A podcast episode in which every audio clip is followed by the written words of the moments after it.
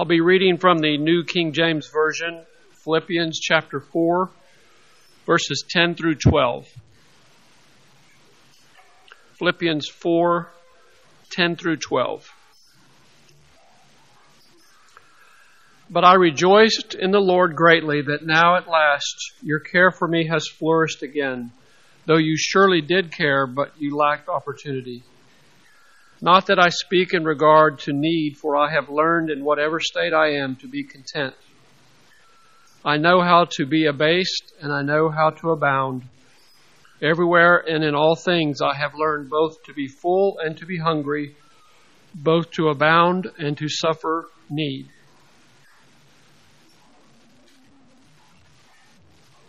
I hope you keep your Bible open at Philippians 4. Philippians has been called a thank you letter, uh, much like an extended thank you note. And certainly there is more to the letter than that.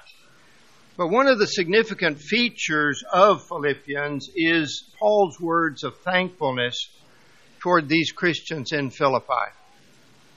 They had sent him a needed gift. And according to chapter 4, verse 15, no other church had shared with him the way they had. Now, you Philippians know also that in the beginning of the gospel, when I departed from Macedonia, no church shared with me concerning giving and receiving, but you only. Not only that, they had sent to Paul more than once. The next verse, verse 16, says that. Even in Thessalonica, you sent aid once and again for my necessities. And Paul wanted to, based upon that uh, benefit that he had received, he wanted to express appreciation to them. And so you have that statement in verse 10. But I rejoice in the Lord greatly that now at last your care for me has flourished again. Now the apostle wanted to be very careful that no one would misunderstand what he was saying. And he may have believed that the words now at last might have caused someone to take that in the wrong way. As if he was saying, well, finally you did it. And so he quickly adds, though you surely did care, but you lacked opportunity. Paul recognized that they cared. It just hadn't been the right time. Incidentally, think about that for a moment. I want you to note that Paul trusted their concern for him, though he had not heard from them. One of the things that worries me about the cell phone age is if you don't answer a text in 30 seconds, you don't care for the person. At least that's what some people seem to think. And, and we live in this age of instant connection. Paul didn't live in that kind of time. But he understood that even though he had not heard from them. He had not received an, a later gift from them until this one came. That it wasn't an, an occasion that they didn't care for him. The same apostle in 1 Corinthians 13 7 wrote that love believes all things. In other words, it believes the best if it can. Now, Paul also knew beyond this that the Philippians giving to him would be to their benefit. Verse 17 says, Not that I seek the gift, but I seek the fruit that abounds to your account. We talked this morning in, in our adult class, and hopefully in your adult class as well, about Jesus talking about his disciples would be fruit bearers. They were branches, they would bear fruit. And Paul says this is fruit that's bearing to your account. Jesus himself had said it is more blessed to give than to receive. And their gift enabled them to share in the work that Paul was doing. I'm proud of the fact that over a long period of time, many of you have been generous in helping others to, to do the work that you may not particularly be able to do, to go overseas, to go on mission trips, to do other things. And I hope that has been fruit that has been borne to your account. This gift that Paul received would help to meet physical needs. But he wanted to make it clear to them that his life had not, would not have been ruined if there had been no gift. And so in verse 11, he makes that amazing statement. Not that I speak in regard to need, for I have learned in whatever state I am to be content. The, the scriptures clearly show Paul as a man of learning. In chapter 3, he will mention being a Pharisee. And though we often see the flaws and the failures in Pharisees, we must not forget that in their day they were the really serious students of the law of Moses.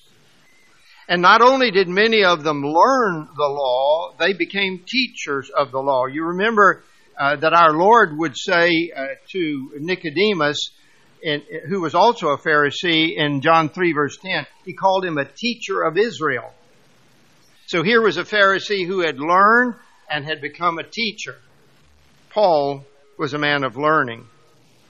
In Acts 22 verse 3, Paul says that he was brought up at the feet of Gamaliel, taught according to the strictness of our father's law. Gamaliel was a well-known uh, Pharisee uh, who had the respect of others, and, and Acts shows people listening to him as he makes a talk. And Paul says, I learned from this man. And Paul obviously believed that when he mentioned Gamaliel's name, they would know this would be a credit to have studied at the feet of Gamaliel. Even Roman governor Festus recognized Paul's learning. In Acts 26 verse 24, even though he does not say it in a very positive way, he does credit Paul with much learning. He knew Paul was a learned man. And so, yes, Paul learned a lot. But here was perhaps one of the hardest lessons he ever had to learn. And I believe today it's one of the hardest lessons that you and I have to learn as well. To be content. Paul had learned to be content.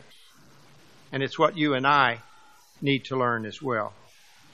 I want to just spend a short amount of time with you considering three questions about Paul and contentment.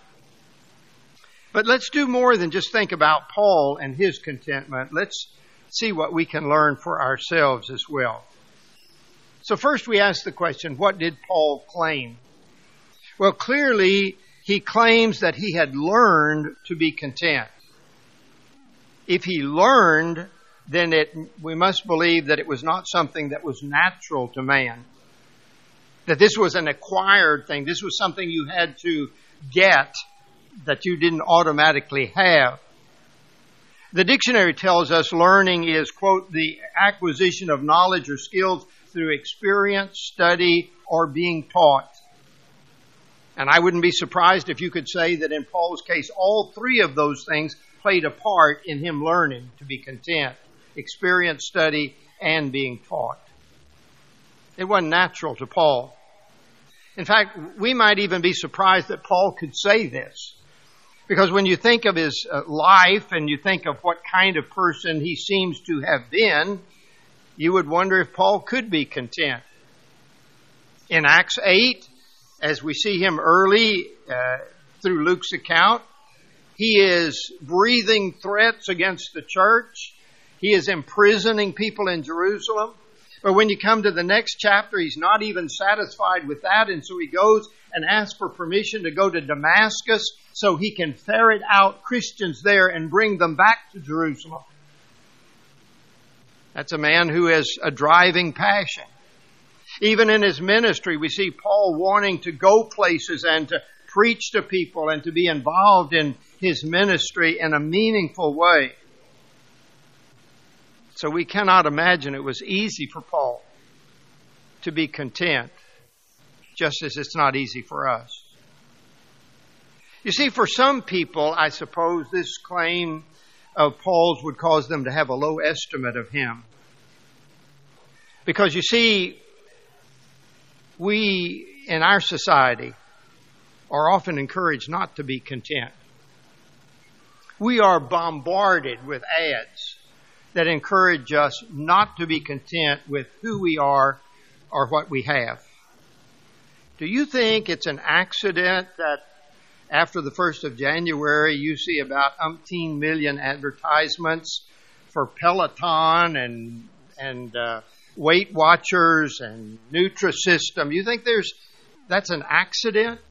Now, there's nothing wrong with exercising. There's nothing wrong with losing weight. But what I'm saying to you is that advertisers know that their goal is to make us discontent. You have a two year old car, that's too old. You have a four bedroom house, that's too small. They want you to believe that life is not good if you're content. Some people would say being content is not what I want, but it's what Paul had learned. Hopefully, you, can, you and I can see this as a worthwhile prize to be gained. I think Paul, in saying, I have learned to be content, is saying that he has learned a good thing. He has learned something valuable.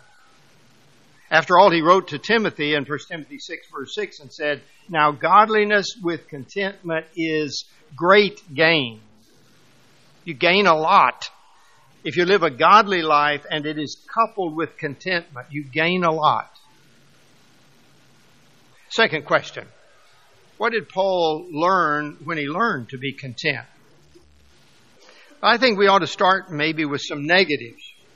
That is, some things that Paul did not learn. He did not learn to fake it. You see, he could have simply said, I'm content, when he really was not content. But Paul wasn't faking it. Now, the Stoics of Paul's day, a group that had developed with the philosophy that you really didn't get shaken up by anything. And, for that group of people, to be content was not to care. That's how you reach contentment. You just don't care. And so for the Stoic, if you broke a dish, you don't care.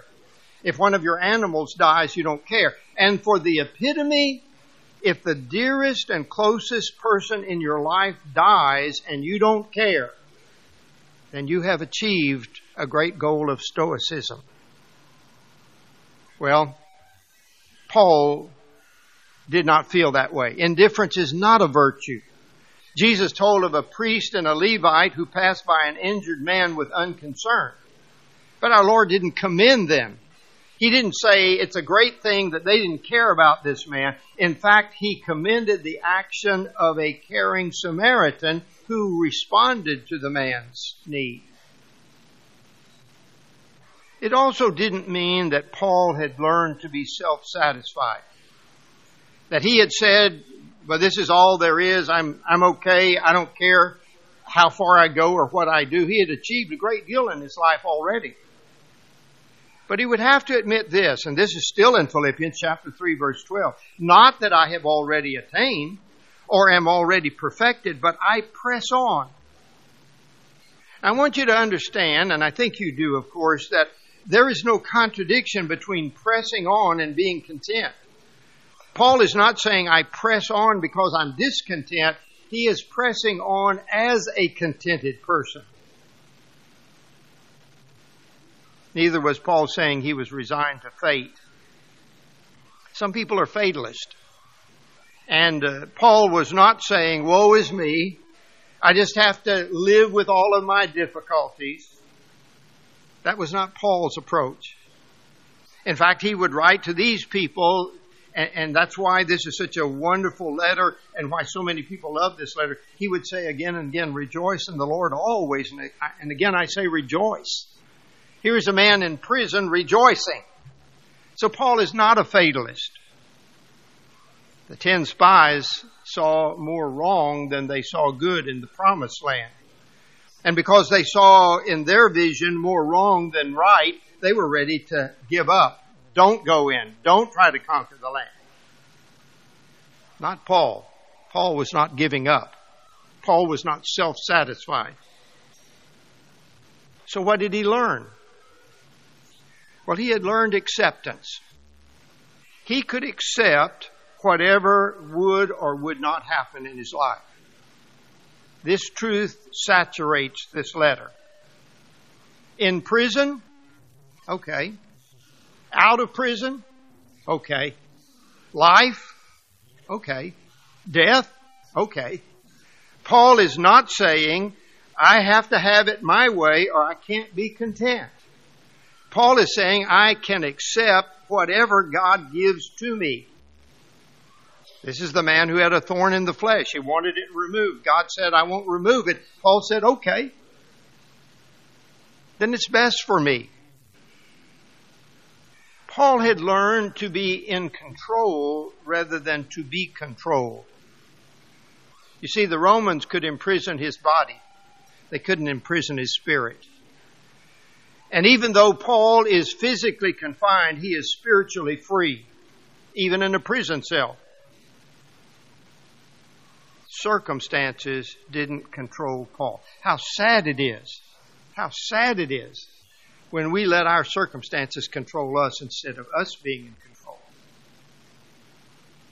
Now we see what he had learned in his life in verse 12. Listen, Paul had learned, I know how to be abased, and I know how to abound everywhere and in all things. I have learned both to be full and to be hungry, both to abound and to suffer need. Paul had mastered all the conditions of his life. You see these extremes, hunger, full, but Paul didn't stumble in any of those. Being full was not a detriment. Being hungry was not a detriment to Paul. He accepted and he lived. Prosperity can ruin people. We've seen it. You've seen it. People have become uh, more concerned about what's in their wallet than the one who gives to put in their wallet. Poverty can ruin people. When people uh, begin to think too much about what they don't have, then they can't be happy. But neither of those would ruin Paul. Whether he was rich or poor, whether he was free or in prison, didn't matter. Success can cause discontent. Not for Paul. Paul could have said at this point in his life, look, look at all that I have done. Why should I be in a prison? Look at my learning achievements. Look at everything that's been a part of my life and the respect I used to have. I've seen it I've seen it in preachers, unfortunately. And, and I've seen it in others. And that is, some preachers, when they become successful and become well known, thrive on that to the point that it ruins them. They begin to think they're more than they really are. It's Not Paul. Paul learned to live humbly. Edgar Goodspeed's translation says he learned the secret of going without. What a great learning experience that is to learn to go without. We live in a time when we hardly believe we can go without anything. You ever had your electricity go out and it hadn't been out but maybe five minutes and you're already climbing the wall? Um, price of gas goes up five cents, everything's ruined. Paul had learned to go without. And he'd learned to live with health issues. We don't know what that thorn in the flesh was that Paul had to endure and that God would not take away. But Paul could write this in 2 Corinthians 12, verse 9. Listen carefully. Therefore, most gladly, I will rather boast in my infirmities, that the power of Christ may rest upon me. No, Paul was not a woe is me person. He said, I, am not going to let this thing that I have to deal with in my health ruin me. And it didn't. Paul had learned to live without everyone's approval. Eddie talked about this morning and about this particular thing of approval in our uh, adult Bible class. And uh, I could sympathize with what he was saying because preachers really like approval why, why shouldn't we? We're great people. And, and everybody ought to like us, and we ought not to have any enemies, and everybody ought to be supportive of us. Paul didn't have everybody's approval. He was surely no different than we are in that he wanted it, he would have loved to have had it, but it wasn't always possible. The same people who tried to worship him as a god tried to kill him. That's how quickly things could turn for Paul. He learned to live without everybody approving of him. Paul even learned to live without his physical freedom. We often thank God in our prayers, and correctly so, for our freedom. But sometimes it almost seems as if we're saying, and this is the only way we can be happy, if we're free. Someone has said, Paul perhaps knew more about the inside of Roman prisons than did some of the most hardened criminals of the empire. Probably true. But being in a prison cell did not make Paul discontented. How did he learn this, this great lesson? How did he learn it? Well, not by seeking it. Because, see, you can't seek contentment any more than you can seek happiness. The person who says, I'm going to try to be happy is sort of like the person that says, I'm going to force myself to go to sleep. You ever done that? I'm going to force myself to go to sleep. No, you're not. And you, and you can't be content by saying, my goal, I'm going to work until I'm content. Contentment was the result, the byproduct of Paul's life being lived according to God's plan. He didn't have to seek it, he found it through what he did in his relationship to God. He found it by being fully devoted to God. I wish I knew the words to say completely what Paul was fully, absolutely, completely, totally devoted to God. I believe the apostle could easily have quoted Psalm 42 verse 1 as his own words. As the deer pants for the water brooks, so pants my soul for you, O God. Paul loved serving God. He loved his relationship with Christ. He loved being God's child. But Paul also found contentment by seeking to serve rather than seeking to be served. You know, the most unhappy people that I can imagine being around are those people who are always looking for somebody to do something for them. The people who are happy, the people who reach contentment, are those people who learn that service is not demeaning, it's what God wants. It's the imitation of Christ. And Paul found it in certainty. Hear him as he writes to Timothy I know, listen, I know whom I have believed, and am persuaded that he is able to keep what I've committed to him until that day. 2 Timothy 1, verse 2. Paul was absolutely sure of the adequacy of God. His relationship was not one that had doubt one day and conviction one day and doubt another day. It was always the same with Paul. Certainty. I think about sometimes Paul writing Romans 8:28. And I would have loved to have seen the expression on his face when he wrote, We know that all things work together for good to those who love God and to those who are called according to his purpose.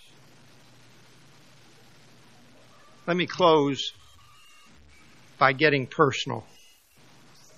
Sometimes people say, I hope you don't mind me getting personal.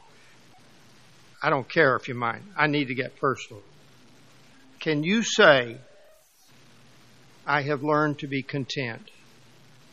Is that something you can honestly say?